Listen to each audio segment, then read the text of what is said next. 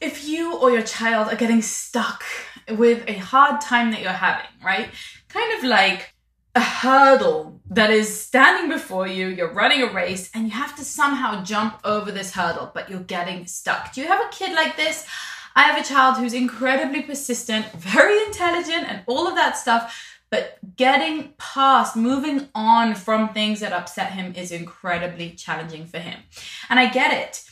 This rigid way of thinking is something that is so common, not just among kids, but amongst us adults as well. So if that's something you're struggling with, we're going to tackle it today with one simple tool that I would love for us all to try and make part of our parenting repertoire and part of our mindset routine, as it were.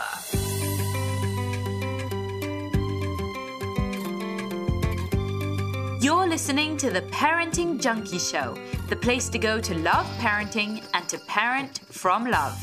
I'm your host, Avital.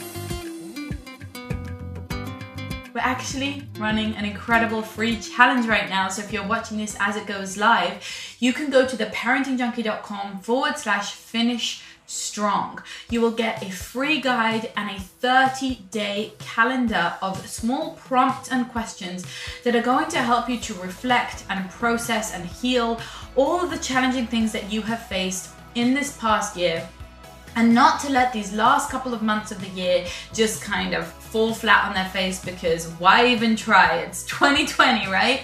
Instead, I really want you to seize the day, right? I really want you to give yourself permission to finish strong, no matter how the year went. This is going to be a great way to set us up for a fresh start, if that's your thing. But even if not, I just want to remind you, we don't have any spare days. And whilst you are fully allowed to wallow and feel low and just give yourself that time out if you need it, if you also would like a little bit of coaching and some positive energy, you feel like you need some good vibes to counterbalance all the craziness in the world, then this is the place for you. You'll be with like-minded parents and myself, all going through this challenge to make ourselves be present. And actually, we're calling it Wrap It Up With Presents, right? I know you're going to be wrapping some real presents for the holiday season, but how about wrapping up the year with some presents so that we can finish strong and not feel like a victim of everything that's gone down this year? So theparentingjunkie.com/finish strong. Join us there. It's absolutely free. Bring a friend. The more you share, the more you'll be entered to win some TPJ swag, which I would love to be shipping out to your house very soon. All right. So today we're going to talk about a hallmark of maturity. So let me start with the immature approach to lots of different things. One of the things that is very typical amongst young children is a rigid way of thinking. In other words, they see things in black and white terms, right? All or nothing, a polarized way.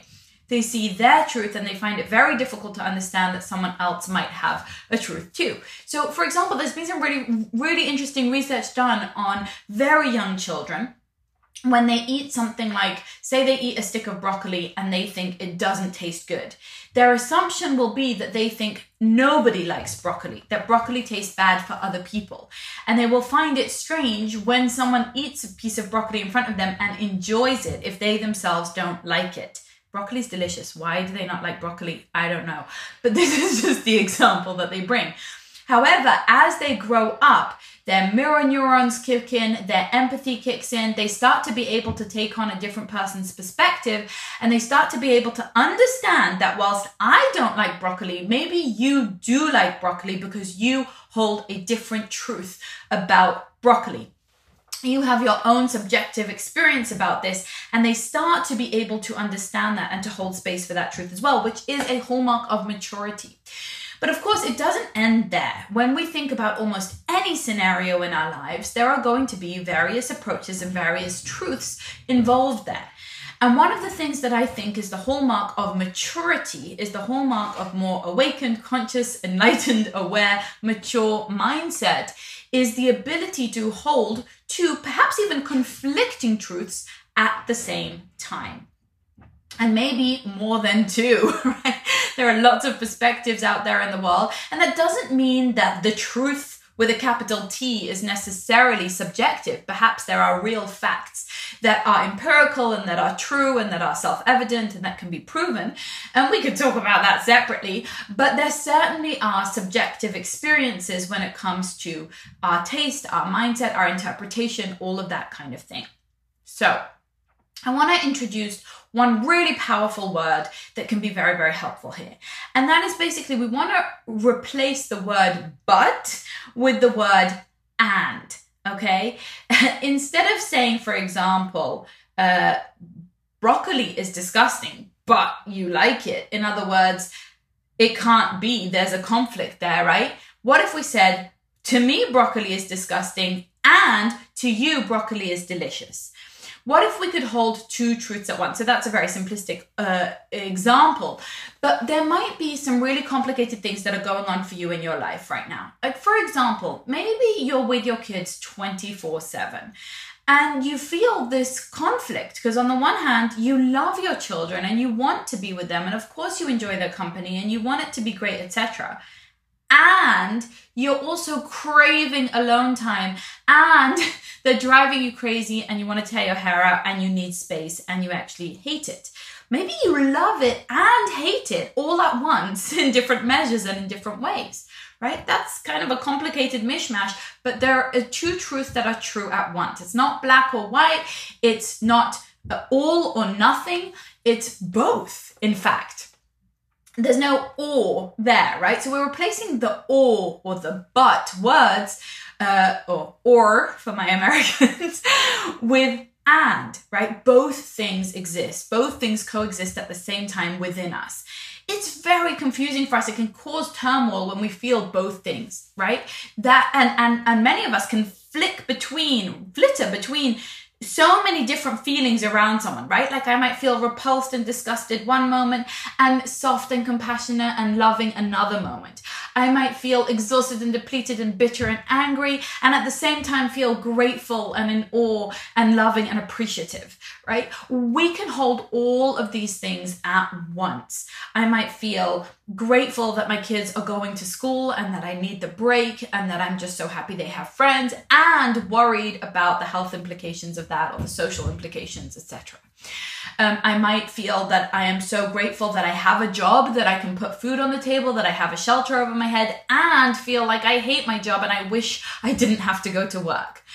I can feel lots of different complicated things at once, and people can hold within them lots of different complicated feelings at once when we see them, right? Like I can love someone and appreciate lots of different qualities about them and see huge, incredible things within them and hold their goodness to light and have a lot of criticism and difficulty and judgment around certain things that they do or say.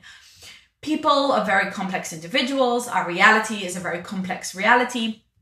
And one of the immature things to do is a reductionistic view that really simplifies that into just an all or nothing way of thinking that puts just one label on a situation and only allows us to feel one way about it.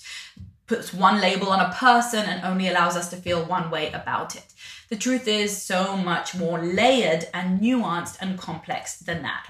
So one of the things we want to allow our children to have is to notice that whilst they feel one thing, they might also feel another thing. Like, for example, they might not love the taste of broccoli, but they might still feel like this is a healthy food that's giving me great nutrients. Or I don't love the taste, but I do like the texture, right? There are lots of different ways, even just within that sentence of I don't like broccoli. Well, maybe you don't like broccoli raw, but maybe you really love it when it's roasted, or maybe you really love it with some salt or dipped in mayonnaise or whatever it is, right?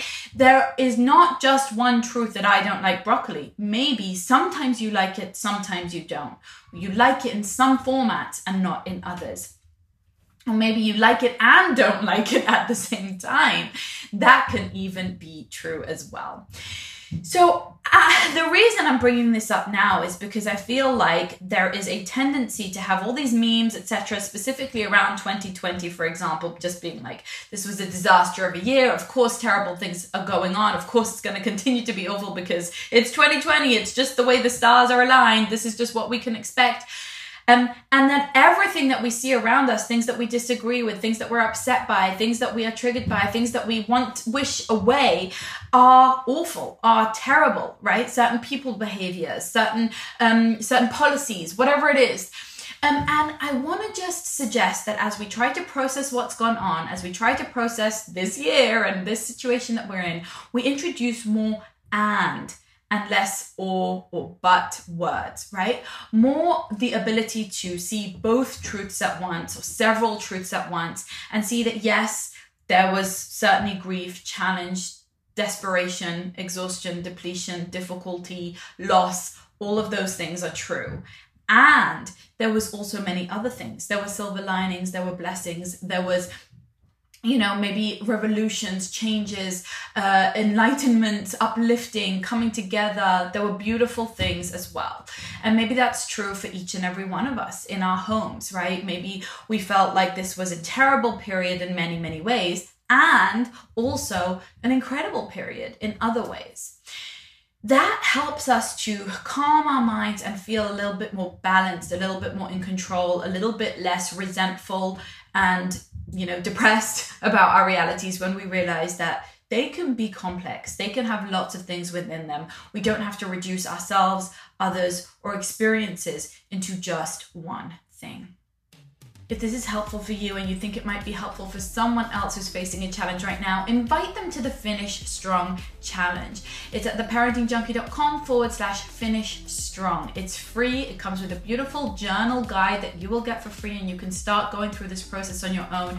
It's very therapeutic and healing, and it's incredible to be doing this, all of us together, in this space of really processing and reflecting on what happened over this past year, and how we can seize the day and show up anyway, show up regardless, show up despite, perhaps show up because of what has been going on, and finish strong and not just give up on ourselves or on our families and on our joy. Remember to keep on loving parenting and parenting from love. Namaste.